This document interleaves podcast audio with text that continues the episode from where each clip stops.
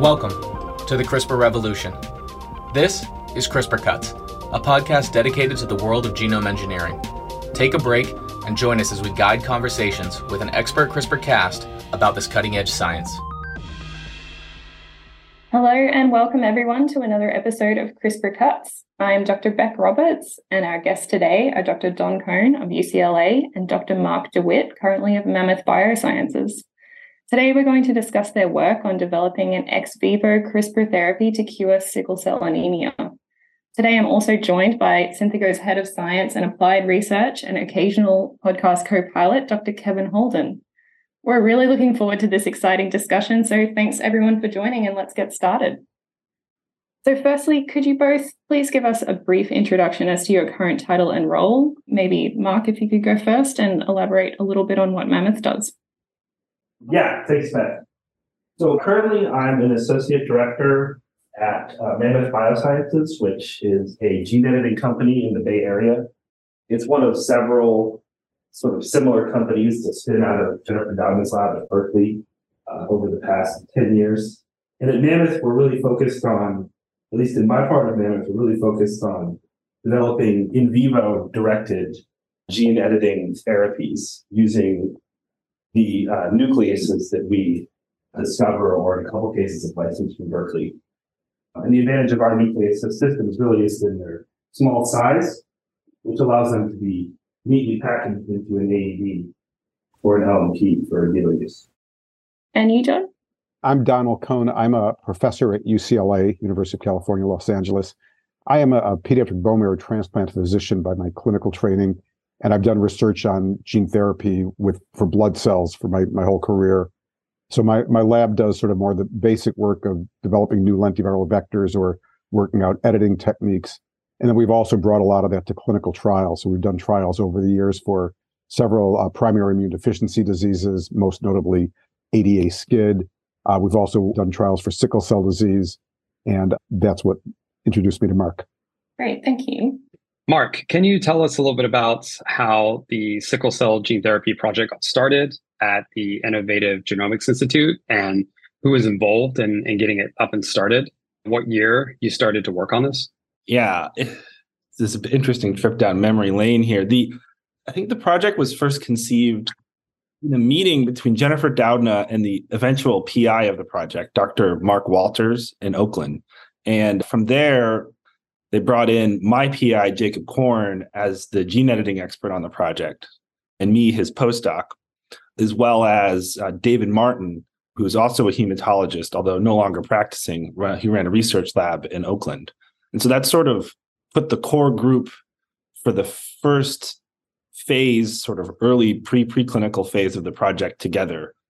And I think we formed that collaboration around 2014 late 2014 and me and, and an undergrad were kind of doing the gene editing uh, working with david and his staff scientist wendy magis just to get the basic kind of protocol feasibility done 2014 15 and then we published a paper around the same time that don joined the team in 2016 okay and just as a follow-up to that how did the use of chemically modified synthetic crispr single guide rnas enhance the progress of your preclinical work there at the time when the project began, and I'm sure it was the same way with Don's similar project down in in his lab, Megan's project. We were making our RNAs by IVT using the you know New England NEB kits, and those are obviously unmodified, and the quality is very inconsistent. And so we actually first started using synthetic guides, and I hate to say this to you guys, but through a collaboration with Agilent, who were with their research guys we immediately noticed that the editing re- results were better when we used synthetic modified guides and viability was improved and the consistency of the results was also much much higher and so i don't remember the exact timing kevin because this was a long time ago but it's shortly after we ran out of our stock from agilent and the collaboration kind of trailed off is around the time that Synthigo first started offering modified guides and we first started purchasing them for our project that would have been in 2015 or 16, I want to say. We were early adopters. How did it really like help kind of move the preclinical work forward when you switched to using those? Was it just, you know, was it the ability, your availability to get them kind of quickly and not have to make them? Was it, you know, also the editing and HSCs? You know, what, what was kind of the driver? You know, you mentioned you saw some better editing. Was that the main reason why? Yeah, I mean, I think the being able to get controlled reagents that delivered consistent results and also really gave us better editing results, both in terms of the indels as well as the HDR. Because remember, for this project, we're using a short DNA as an HDR donor to install the corrective mutation. So, as I said early on in the project, and especially in the first part of our CIRM Tran1 grant in 2016 and 17, being able to get guides quickly from Synthego at high quality was an enormous boost to our research uh, optimiz- at that time like protocol optimization and ultimately our cmc development in don's lab and you know back then in particular there was really no other game in town besides Synthego. And despite ruling the roost, they the prices were very reasonable and the turnaround times were fast, like a week or less. Don, can you tell us a little bit about how the project transitioned into your lab and, and what was required to bring it from kind of this preclinical state into an IND submission? Yes, sure. So we actually started in my lab working on gene editing collaboration with Sangamo in you know, probably about 2010, 2011. They approached us about working on HIV, and then we worked a little bit on ADA, and then we started working on sickle cell. And so we had done work in the sickle cell space. And then when CRISPR came along, a, a graduate student in the lab, Megan Hoban, took that on by convergent evolution. We wound up with the same guide sequence as Mark and his group was doing because that's kind of the, the best one near the, the sickle mutation. And, and like Mark, you know, we started out, we were making our guides by in vitro transcription just with, you know, the, the, the simple approach. I, I, think we, we learned about the, the modified guides from the publication. And so then we, we, you know, ordered the same guide in that format and we're also really impressed that the editing went up, I think about twofold. We got higher, you know, two higher rates of editing using the synthetic guides and we never looked back. You mean the uh, the Handel paper, the the Stanford group? Yes, yes, that's right. Mark, your gene editing strategy is a non-viral approach where you're seeking to directly repair the mutation in the sickle allele. Can you tell us how this strategy differs from other approaches that are currently in the clinic? For example, the CRISPR Therapeutics Vertex clinical trial. What are some of the advantages to this approach that you're using?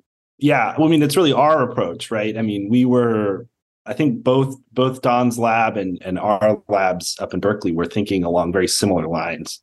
And we were both looking at either single stranded DNA or AAV donors. And maybe we can talk more about that comparison in a little bit.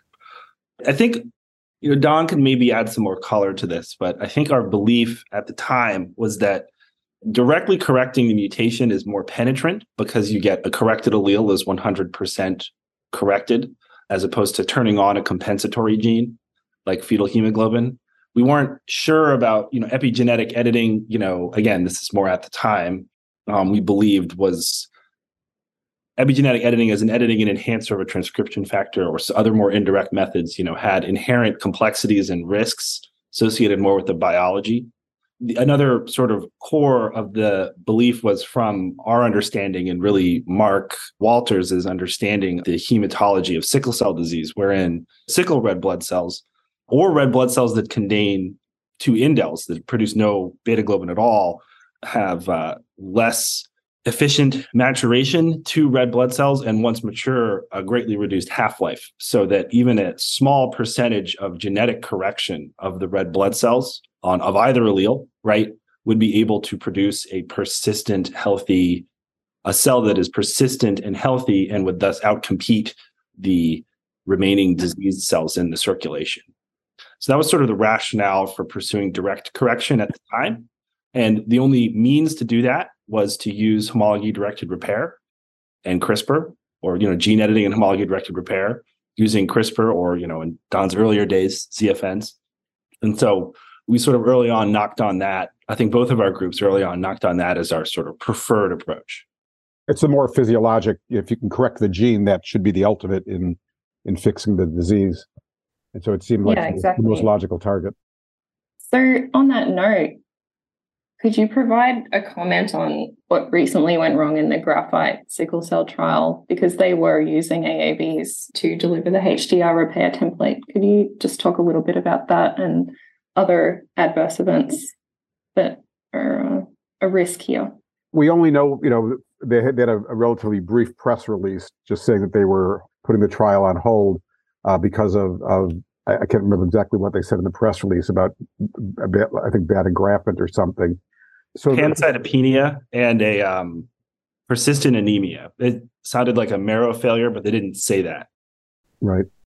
A scientist in my group, Zulema Romero, had a paper about, I guess, about four years ago, where she compared the single-stranded oligo that we're using in our clinical approach to an AAV vector for for for, for correcting the sickle mutation.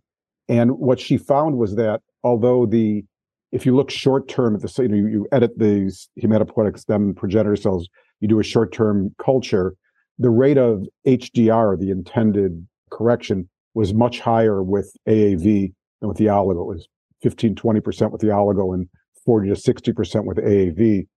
But when she put those cells into mice and kind of looked four months later, where you're interrogating what was a stem cell early on, they were really exactly the same. The oligo had come down from 10, 15% to about 5%, and the AAV had come down from 40 to 60% to about 5%.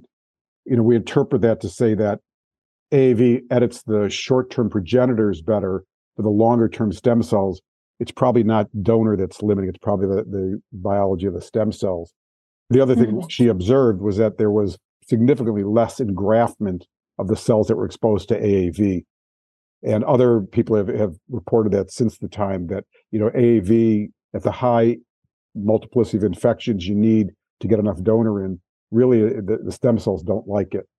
And so we came into the collaboration with with mark and, and everyone up up north from us thinking we're going to convert them to AAV and they converted us to oligo because you know we, we see mm-hmm. much much better. The cells are happier. Hematopoietic stem cells are very fragile and you don't make more of them. So only all you can do is hurt them as little as possible. And so, you know, we think the oligo is less less damaging to the cells than AAV.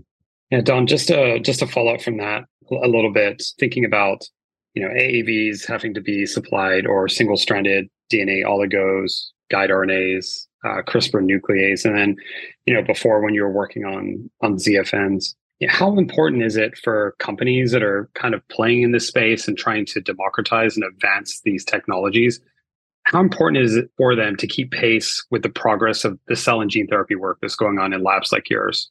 It's obvious is important. I mean, you know, we we all know this is like no field is, that we've been in has ever moved like the CRISPR field. You know, ten years we've gone from proof of principle to you know third generation iterations, and so I, I think you know it's just it's explosive, and whoever's playing in the space needs to be looking all the time because there's just an advance every week.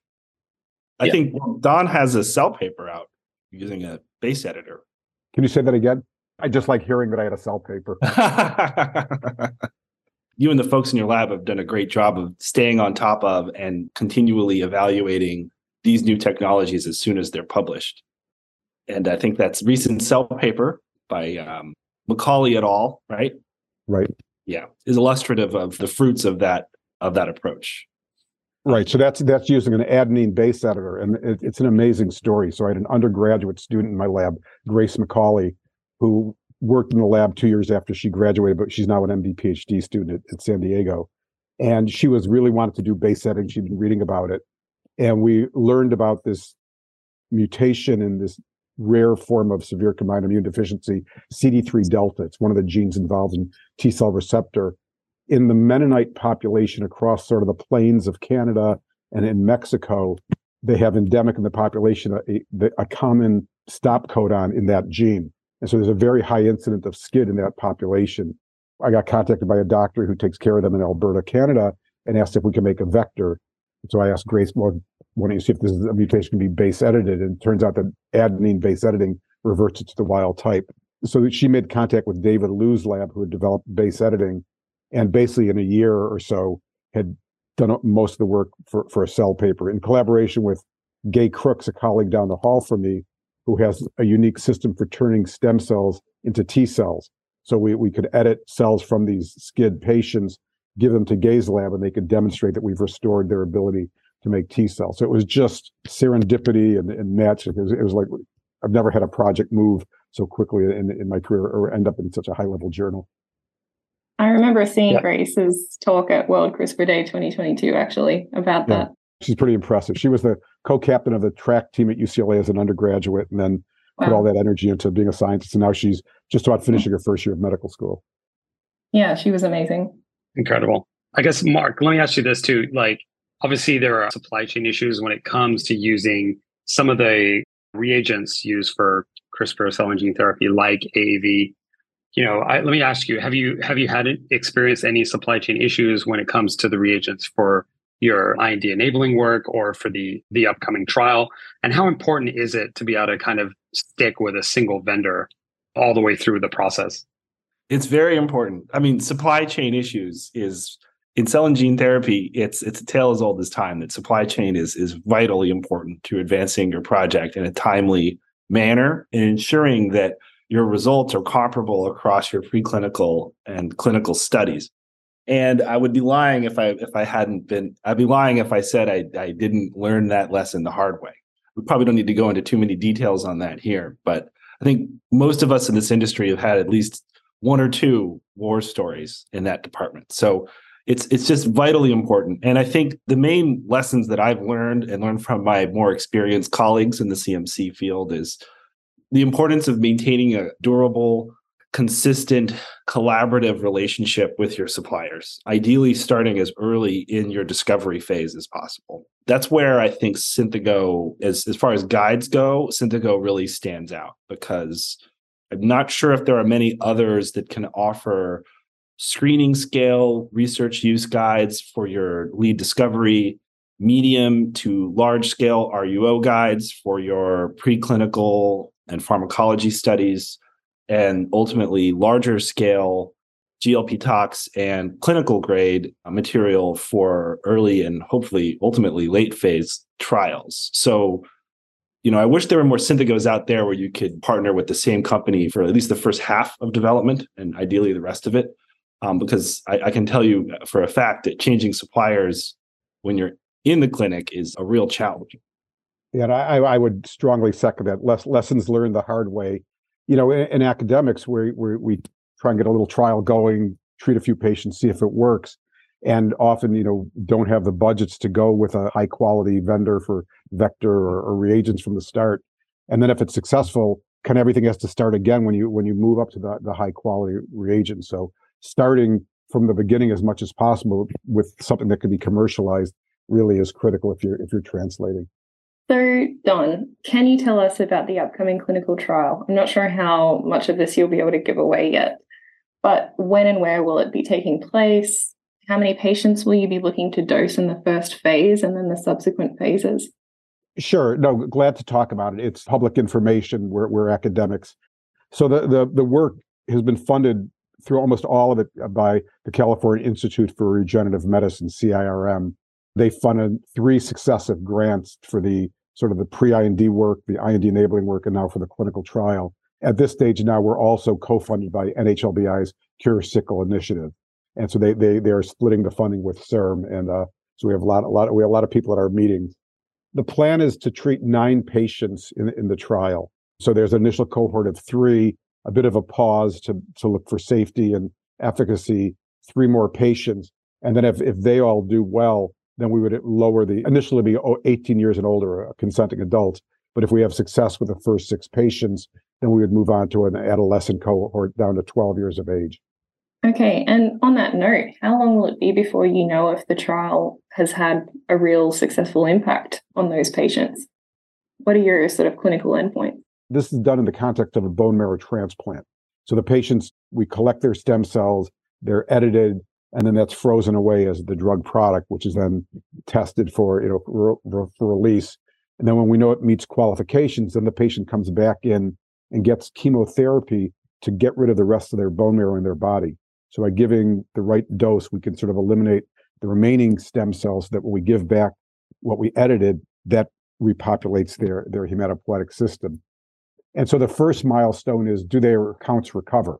And so about 21 days to 30 days or so after the transplant, we want to see them, you know, making neutrophils, making platelets, needing red cells, and, and not needing transfusion. So that's sort of the first sort of clinical milestone is have they had hematologic reconstitution. And at, at that point, we can start see if we if we look, we, we should be able to see edited cells in their circulation. So you know, we're editing the the stem cell, and even though we really care about the, the red cells where the gene is active, we should be able to see the edit in all their cells. So even in the first month, once they start making white blood cells from the transplant, we can see are, are there edits there. So that's sort of our first glimmer of efficacy if, if we see edits there. And then sort of over the three to six month period, if they're now making good red cells that won't sickle because they, they've had the gene corrected, we should see them not needing transfusions. We should see them making their own red cells with hemoglobin A, the, the normal hemoglobin, a, a drop in the hemoglobin S. And so blood tests should give us an idea. The main thing is that we, we, the trial calls for following the patients for two years. The real clinical endpoint is do the patients stop having sickle crises? So patients with sickle cell will have these crises at various intervals, monthly, every two, three months, where they have severe painful crises because they're sort of this vicious cycle of the red cells sickling and, and occluding little blood vessels. And so we, we will record the frequency that the patients have crises for the two years before the treatment and then the two years after. And that's really the, the main efficacy endpoint to sh- hopefully show that, you know, we've eliminated the most severe complication of sickle cell for the, for the patients. And so it'll sort of unfold over about two years total, but we'll, we'll get some hints along the way. Mark, uh, Don just gave us a really nice overview of kind of the clinical aspect of of the trial and of the the drug product, if you will. Can you maybe take us back a, a step and, and walk us through gene editing strategy, right? So, you know, what exactly, you know, where are you targeting? You know, what nuclease you're using, and how did you assess sort of the safety profile of the gene edit that you were making? I'll just start from the beginning. So, the cells are harvested from mobilized peripheral blood. So that's like a orange orange bloody bag of white blood cells.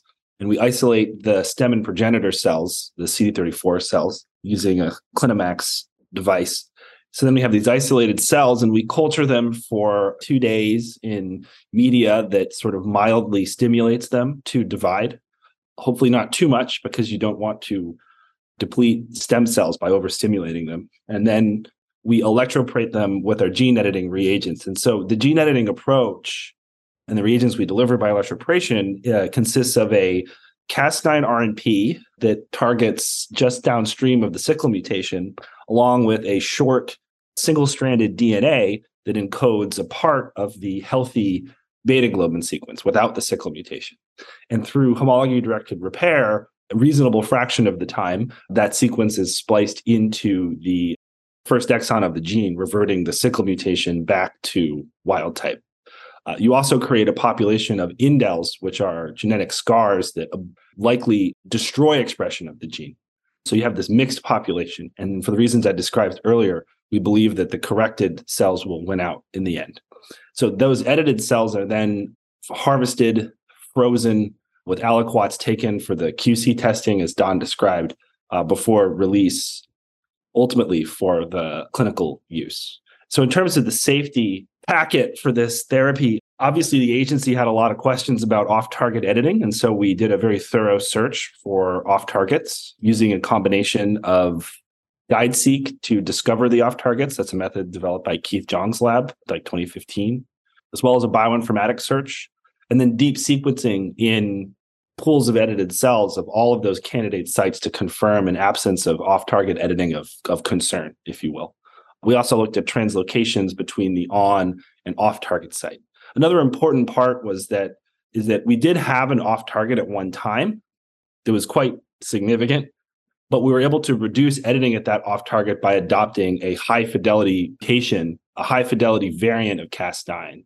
That's the IDT variant, but it's also sold by Aldevron and it's widely used in the field. And that really pretty much solved the off target editing problem for us.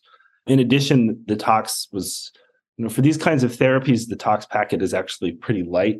It consisted of mouse tox study with edited human cells uh, for I think four months.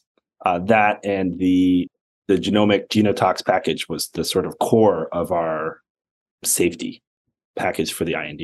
Mark, we we heard uh, Don talking a little bit about his uh, his undergraduate student Grace, who you know obviously worked on this amazing cell paper, presented at well CRISPR Day, and then uh, is now not only running track probably, but also doing her MD PhD program. But just kind of curious, you know, you obviously have a lot of experience and you, you've learned a lot over the years, gene editing HSCs, and then also going through this IND process. Do you have any advice for, you know, any researchers out there who are looking to forge a career in CRISPR cell therapies or a related field? It's tough. I mean, for better or for worse, I, I like to work on things that I feel passionate about. The kind of things and with the kind of people that make you want to stay late, right? Get up early and stay late, not because anyone's making you, because you want to. So I can't imagine operating any other way than that. And so I guess that's one piece of advice. Your mentors are really important, particularly early on. Don is an excellent one. There are others. Really thinking, taking some time to stop and smell the flowers and don't worry too much about what your ultimate goals are, knowing that it's still early and it's better to just learn and absorb and, you know, work on things that you are passionate about and save the empire building for the middle or latter parts of your career, perhaps. In terms of what specifically to work on, like the sort of future, these new technologies that move beyond double strand breaks have tremendous promise and have advanced incredibly rapidly. Most of them are CRISPR based. I think maybe even the next next generation will not be CRISPR based. So if you adopt and understand those emerging technologies now, early in your career, you, you will have an advantage over the competition. And so I think that as as we discussed earlier, like really staying on top of what's the latest and greatest and understanding and ideally finding the opportunities to practice with it is is is another thing that I would highly recommend to early career researchers because it's a long journey. You can take a look at Don's career or his um the talk he gave at ASGCT last year, and you can see just how long the journey of one career is, and all the different things you're going to see. And so, just imagine that it's hard to imagine seeing all those things when you're only 21 or 22 years old be prepared for a long and crazy career. I hope that answers the question. Yeah, yeah thanks that mark. That's great answer. don do you have any advices for early career researchers? You've mentored a lot more than i have. The key to being a good mentor is to pick the right people to mentor. And then they're hmm. successful and you can claim claim it but no I, I i i think it's you know you have to really go all in, as you said, and, and love the science and live the science. And so, you know, as a student, soak it all up the biochemistry, the the biophysics, the molecular biology, the genetics. You don't stay in a lane. It's it, you have to know as much as possible. So just be curious, read a lot, learn, work hard. You know, all, all those kind of good values. I think are w- what it takes to get there. So you've got heaps of experience taking CRISPR therapies and other therapies from bench to bedside. And you started well before CRISPR was an available or popular technology. So, can you tell us a little bit about the positive impact of gene therapies in general, and then how CRISPR specifically has helped to enable this compared to those previous technologies? So, I was just part of a, a think tank on how do we get access to gene therapies for pediatric cancer and rare diseases, which you know there's a, there's a, a big problem with industry sort of disinvest or deinvesting pediatric diseases because they're such small markets.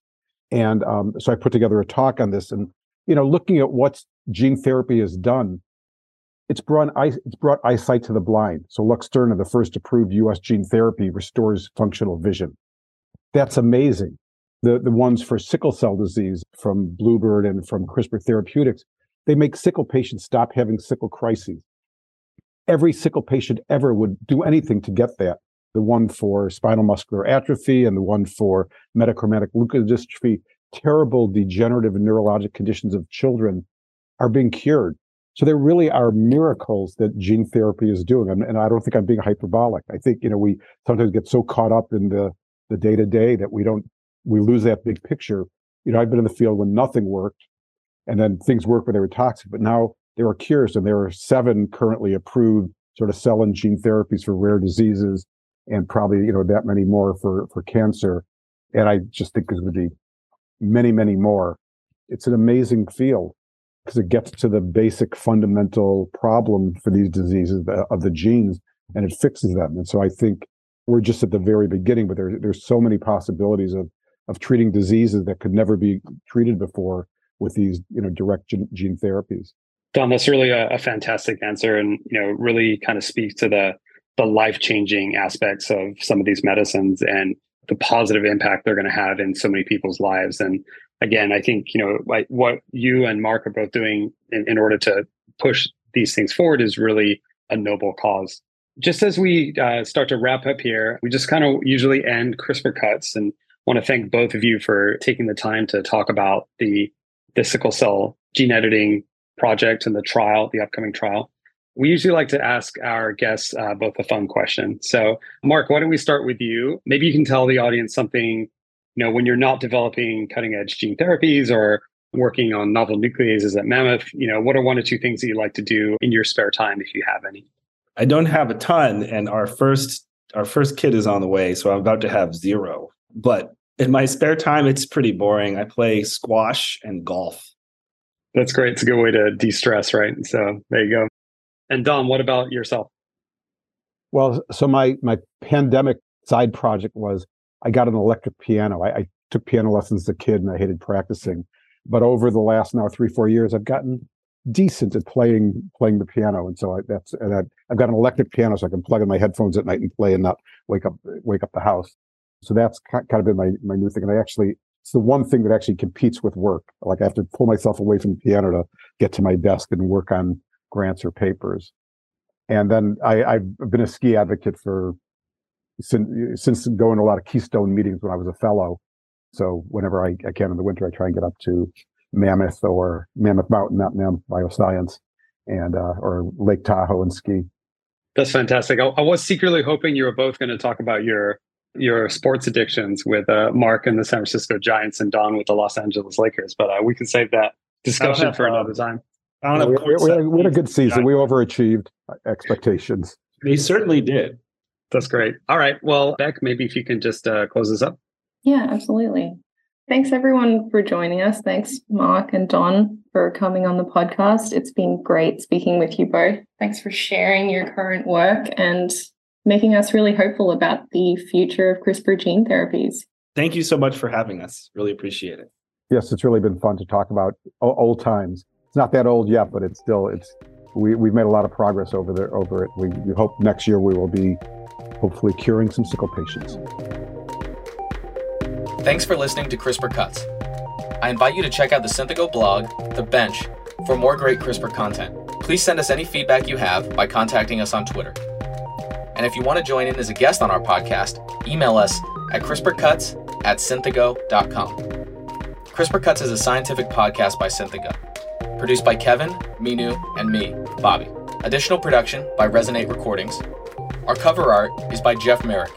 Thanks for listening, and we'll see you soon.